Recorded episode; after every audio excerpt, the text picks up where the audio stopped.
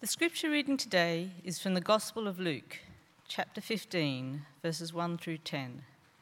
You can find it printed on page 10 of your worship folder. Now, all the tax collectors and sinners were coming near to listen to him. And the Pharisees and the scribes were grumbling and saying, This fellow welcomes sinners and eats with them. So he told them this parable Which one of you, having a hundred sheep and losing one of them, does not leave the 99 in the wilderness and go after the one that is lost until he finds it? When he has found it, he lays it on his shoulders and rejoices. And when he comes home, he calls together his friends and neighbors, saying to them, Rejoice with me, for I have found my sheep that was lost. Just so, I tell you, there will be more joy in heaven over one sinner who repents than over 99 righteous persons who need no repentance? Or what woman having 10 silver coins, if she loses one of them, does not light a lamp, sweep the house, and search carefully until she finds it? When she has found it, she calls together her friends and neighbors, saying, Rejoice with me, for I have found the coin that I had lost. Just so, I tell you, there is joy in the presence of the angels of God over one sinner who repents. The word of the Lord. Take a moment now for silent reflection. Lord, we invite you today to come sit with us, sinners, people that run from you often, Lord, but today come to us. We call upon your spirit to open us up, open our hearts, our minds, our bodies everything that we are, Lord, that we might receive you, that you might commune with us, that we might be lifted up by you and loved by you today. Amen. Hello, church. Hello. Yeah, let's do this. Let's do dialogue. I have something to tell you. It's good, right? I'm preaching. I should. Um, When I was a senior in high school, I called up Melissa St. Clair and asked her to go to prom with me. And she said to me, I'm going to check my schedule. I might be working at Ross that night. When a young woman tells you she's going to check her schedule, that's a really polite way to say, I don't want to go to prom with you.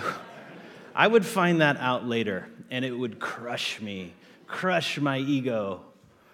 Uh, it took about five lonely years to pick up the scraps of my ego to ever ask a girl to do anything with me after that. Um, I was a pretty lonely guy in college, honestly. Um, I had this other thing that would happen with me and girls. Um, they would come up to me like at a party, and they would be like, hey, Paul, how you doing?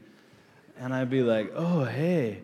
And they would be like, I saw you on campus the other day, and you were by the art building. I'm trying to, um, trying to do my best Cindy Crawford because it was the 90s, and everyone did uh, what Cindy Crawford did. They uptalked. You know, everything sounded like a question. I'm serious, it's a thing, look it up. Um, and they'd say, Yeah, I saw you on campus and you looked really lost. And I would be like, So you noticed me? And then they, Yeah, but you look like a scary little puppy. And I would be like, I was not lost. I've been here for four years on campus now, and I'm an art major, so it makes complete sense that I would be next to the art building. I totally know where I'm going.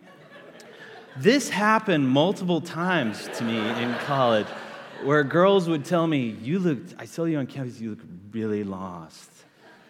It wasn't until years later, I told this to my wife one day. She goes, Oh, yeah, you got resting lost face. she, she diagnosed me. I have RFL. like, for this reason, I think I am the pastor that needs to preach upon this passage from Luke 15 because it's all about being lost, and I'm apparently pretty good at it at my just standing state. Um, I love this passage. I was so happy when I got it because the lectionary is kind of like, you know, a slot machine that just gives you a passage and you don't know what you're going to get and you try to preach on it. And we do that because we don't want to cherry pick our messages. But you can do that with Scripture. You can cherry pick, you can make it say whatever you want. We try to use the, the Scriptures throughout the liturgical years, and sometimes you, you'll get a stinker. this is a winner. Um, and what I like about this is that it stops at verse 10. The parable uh, Luke gives us is actually three parables in the larger um, chapter of 15. You have the lost sheep, you have the lost coin, and then the lost. Come on, Bible nerds. the prodigal son, right? And how many times have you heard a preacher preach on the prodigal son? I'll, I'll answer too many times. Too many times. Preachers love the prodigal son. I actually don't like it that much. Little secret. I have a sister that ran away at age 18, and so every and she's never come back. So every time I hear about the prodigal son, I'm like, ouch. I'm still waiting for my sibling to come back home. And it's never happened. I have, I have some baggage there. I have some pain. So I got this passage. I was like, sweet, stop that, the coin. oh, jeez, I messed up. Uh, but I love this passage, and I want to get into what it means to be lost. I want to get into what it tells us about God. But first, I want to look at the context of this.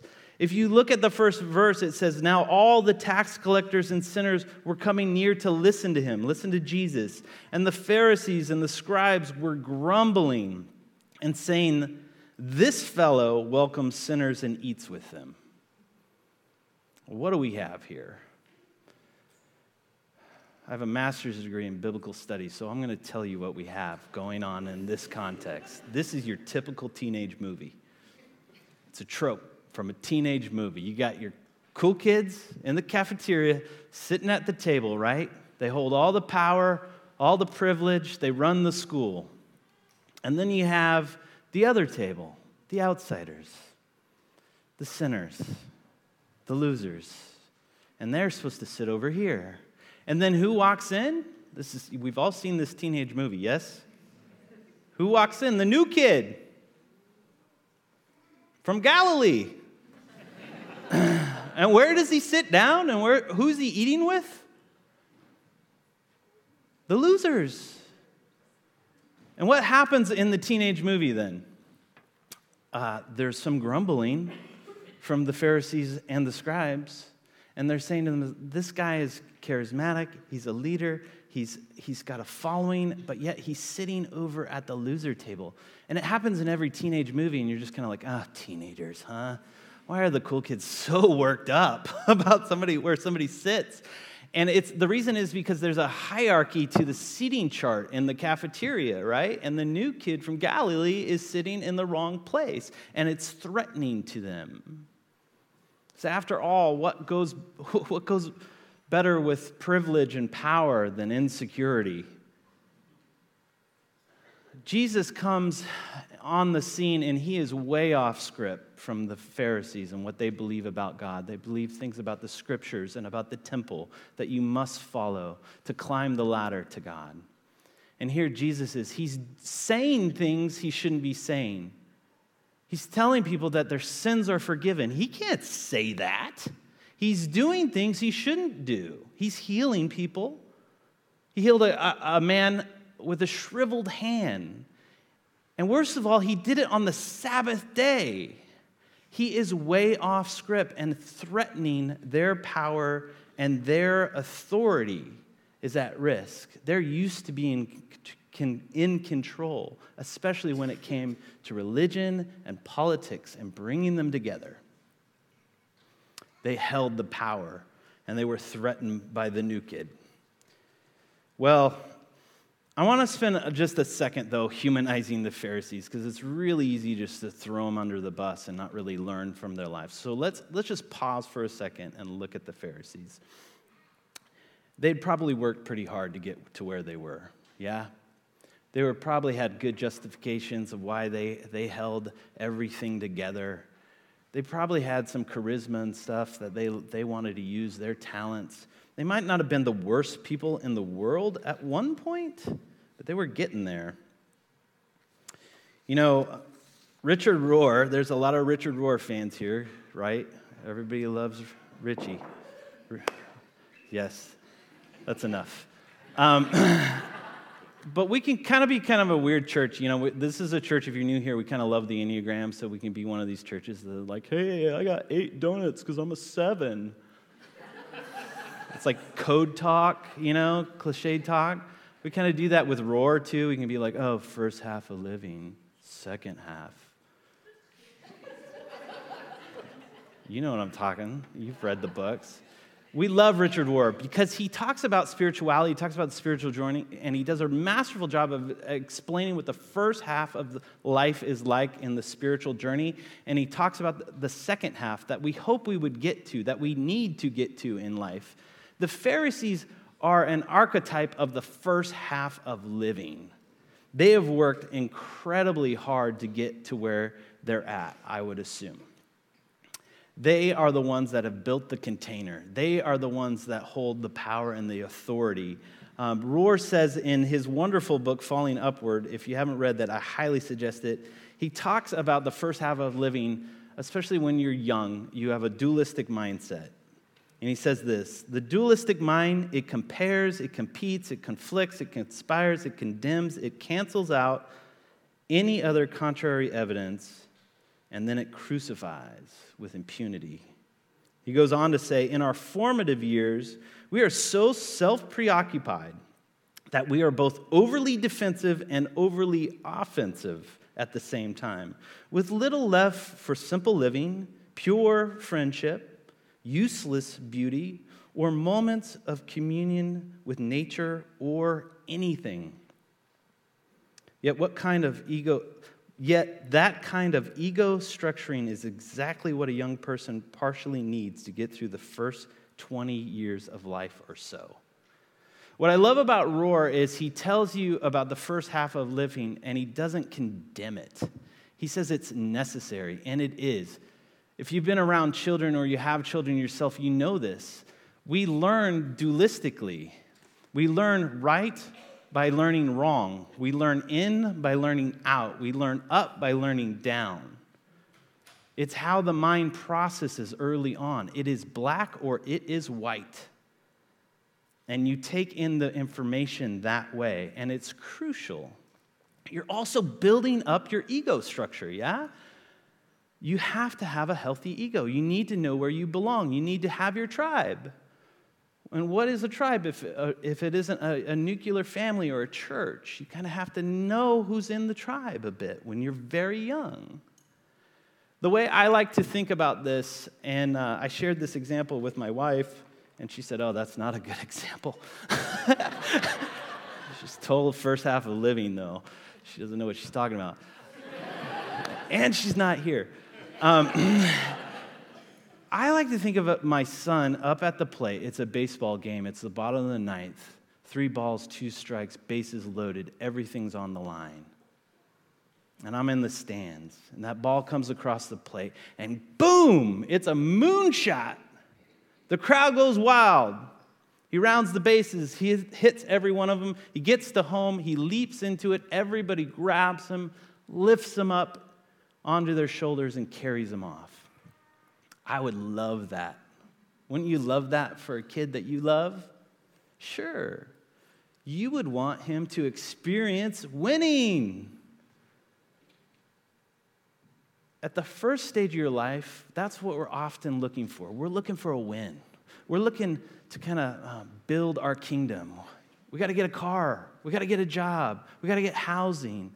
We're looking for a spouse or a partner, maybe. We're looking for these things and we're looking for wins. We're building our ego scaffolding within us. And that's a good thing. That Rohr would say that's a good thing. And a child will tend to say, Man, that was a blessing. I hit that home run, the grand salami, yeah? And we can condone that. We can say, Yeah, that is a blessing to win. But at the same time, as a parent, you'll also look over at the kid that pitched that ball that wasn't quite fast enough and see that child crying. Because you have a wider view, hopefully, of, of what the game produces. And you'll know that, wow, I hope my child can see that side of life too. I hope my child can see not, not only life being all about winning and building and growing, but also about suffering. And there is a blessing in suffering also. I, don't think the Pharisees are into looking at that. They're pushing away those who suffer, those who fail. The losers must sit at the loser's table. If we don't mature into the second stage of life, we, we become Pharisees, and we all have, the, have some Pharisee in us as it is. We'll try to protect our own, we'll grow in fear, we'll become defensive. It doesn't matter how, many, how much people praise you, it will never be enough. And every little slight, every time somebody says something or judges you, you will take it way too personally. It will cut you to the bone unless you can mature. I think the Pharisees are men who at one point were immature boys that never matured as they took on more and more power and sat in places of privilege. We see it all the time. This is what creates redlining in neighborhoods. This is what creates walls and fear. This is why we would think we need more and more bombs to drop on people. Because if you have a dualistic mindset and you're stuck in that and you have never matured, you're always going to need a loser so you can remain a winner.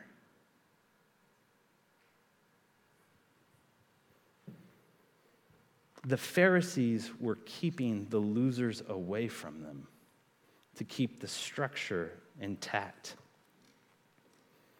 What can we actually learn from people that are hurting and suffering?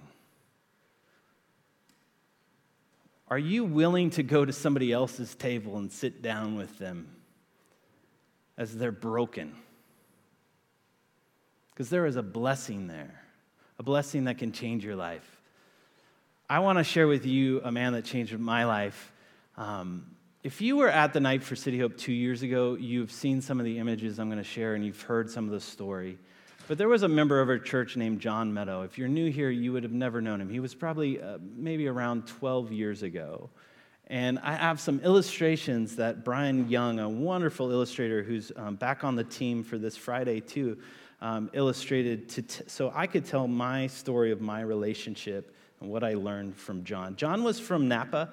He grew up, he had a very difficult childhood. His mother was um, an alcoholic and in the sex industry. He got bounced around from family to family, um, never really had a home growing up. John was a massive alcoholic, a severe alcoholic. I mean, put Don Draper to shame alcoholic.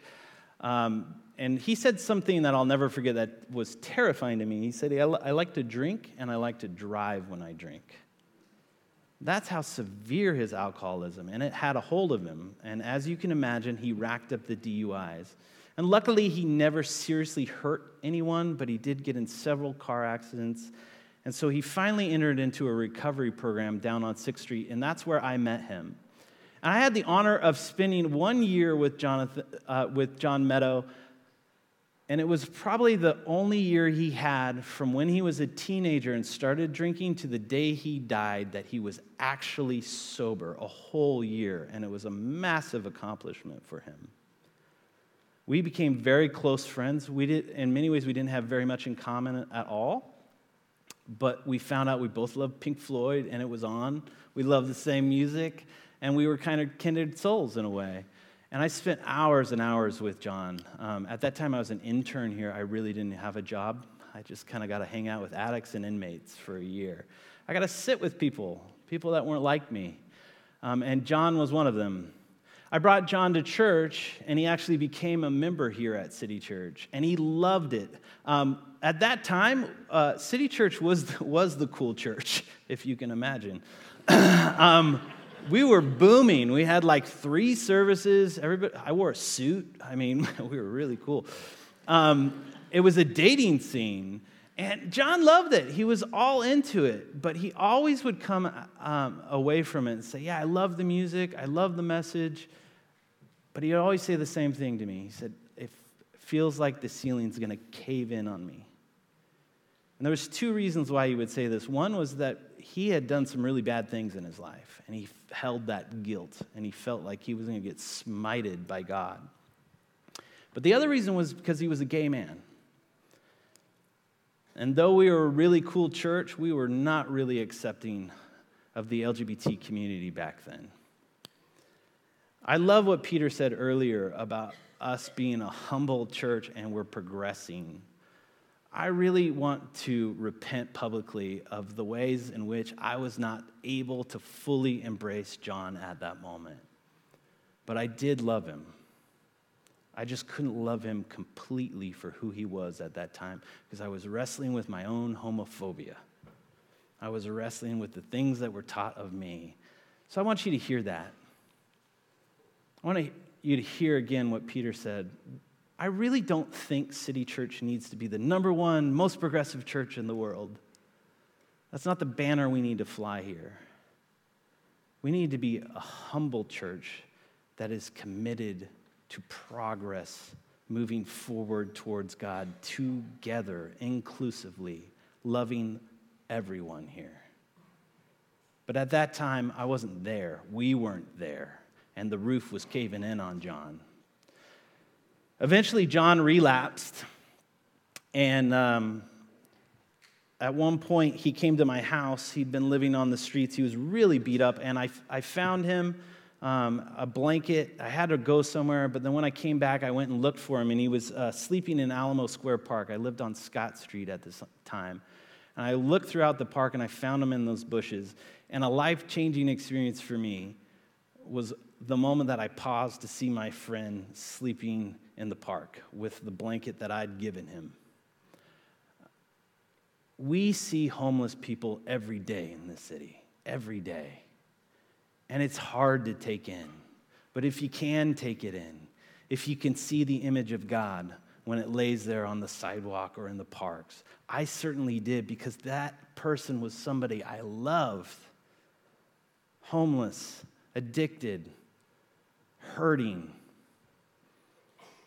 You know, eventually, I came, eventually, um, I came to him and I talked to him and I was encouraging him, but he had really given up on sobriety and he was in a free fall. I've had lots of friends die of addiction, and um, there's a lot of different addictions to die from. Uh, I think alcohol is the, the worst, though, because it's the slowest. And he, it's been described as a slow fall, and I think that's pretty accurate. Um, he was slowly dying in front of me when I would see him. And I could not convince him for the life of me that, that he was loved by God. He just did not believe it, and he gave up. Eventually, he got an SRO um, hotel room, and in that room, he drank himself to death. I remember seeing him in there and having this amazing experience in that I was um, filled with so much love, so much concern for him. But at the same time, I, he couldn't feel it. And he was giving up. But for me, as my heart was breaking, I think God's Holy Spirit was coming into my life in ways that I had never experienced before. He ended up dying, and that's a sad story. But God has a way of redeeming things. I don't think that's the last uh, chapter of the John Meadows story. I just can't see what's beyond the grave. But I trust God. God loves John. What I do know is God uh, broke my heart and shattered it into a million pieces, but reformed it and resurrected it in a way that changed my life. I think if you always try to protect what you have and keep winning and keep staying at the cool kids table, you'll never know the blessings that come with a broken heart. You'll never be blessed by the suffering, whether it's a John Meadow or it's you. And you have to learn it for yourself in your own life. Who here has ever been lost? I mean, like seriously, seriously lost. Was it the ocean? Anybody? Lost in the ocean? Those are some of the best stories. Terrifying. I see you, Caroline. How about the desert? Anybody lost in the desert? No? How about the woods?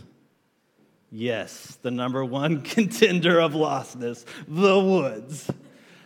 I want to tell you a story. When I was a junior in uh, high school, my best friend, Isaac Martin, and I sat our parents down and had a meeting with them to convince them that they should drop us off in the woods for spring break. I grew up in Oregon. Spring break was literally wild. We wanted to be in the wilderness. And uh, I told my mom I was going to tell this story, and like, Oh, don't tell that story. I always look like a bad mother because she let me go. Um, they loaded us up in a truck, and we went down a logging road in the Cascade Mountain Range. It's very wild, very much the wilderness, and they just dropped us off for a week.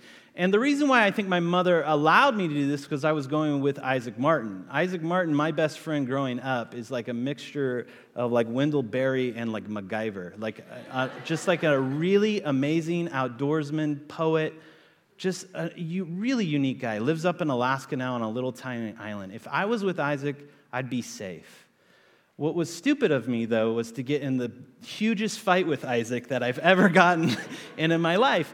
And we I remember we were walking, hiking all day long, because that's all we did all day. And he was like, I'm going to take you to a tree that I know about. And uh, I carved Jessica Dahmer's initials on it. You got to see this. you know? And my feet are tired, and I'm like, oh gosh, let's go back to camp. And I get annoyed, and I just start throwing pine cones at his back while he's leading me to a tree with some scratches in it and I'm hitting him, and he turns around, and I'd crossed the line. And he drew the line again and said, If you throw one more pine cone at me, I'm gonna kill you. and so I picked up another pine cone and I hurled it at him with like pinpoint aim because I didn't want to hit him, but it just whizzed right by his ear, just like. And that was it, it was on. He turned around, and all of a sudden, we are running top speed through the wilderness, in the woods, off the trail, into nothingness. woods, woods, woods, running, trees coming at you. Eventually, he grabs me, and I could not stop laughing because I also knew he was really good at, at being an outdoorsman, but he was a horrible fighter. He just grabbed me and spun me around, knocked me to the ground, and I just started staring at the clouds and he walked away huffing and puffing. He goes up this hill, he lays down, takes a nap on this like grassy knoll. And I'm just staring at the clouds because you have a week in the wilderness. This is what you do. I'm looking at the clouds, so I get up and I walked right past him. The one guy that I need to be with. I got into this fight with him. I walked right past him and I was really, really lost. And if you've been really, really lost in the wilderness, it is absolutely terrifying. I was so scared inside. So maybe you have experienced this. I'm telling this story. So may, emotionally, maybe the penny drops a little bit and you're feeling like, oh, yeah, I remember when I was physically lost like that. But not everybody rose their ha- hand, but you can raise your hand if we broaden lostness, yeah? Who here hasn't been lost in their life? Whether it's a divorce, a bankruptcy, whether it's just loneliness, whether it's depression when your dream all of a sudden becomes your nightmare in some way. We have all found ourselves at one point in our life completely off the grid, lost. And here's the good news God is like a shepherd looking for you. He'll, he'll leave 99 behind just to find you. And when he finds you, he'll rejoice. He'll lift you up and put you on his shoulders.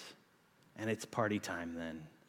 God is like a woman, nine coins in her hand that she doesn't even care about that much because she wants to find the one missing coin. Who can't relate to that story? Anybody lose their cell phone? this is a universal. And what does she do? She lights a lamp, she cleans the house. God will light a lamp to search for you. God will clean house to find you. And when God finds you, God will be so happy. I spent the whole day, it was getting dark, and somehow I stumbled upon our campsite. I was way far away, but I could see my best friend, and he was just sitting by the campfire like this guy, kind of like freaking out because he couldn't find me. And I remember yelling out his name. I'm getting a little emotional here. and he ran up the hill to me, and we hugged. Just two teenage boys crying, hugging.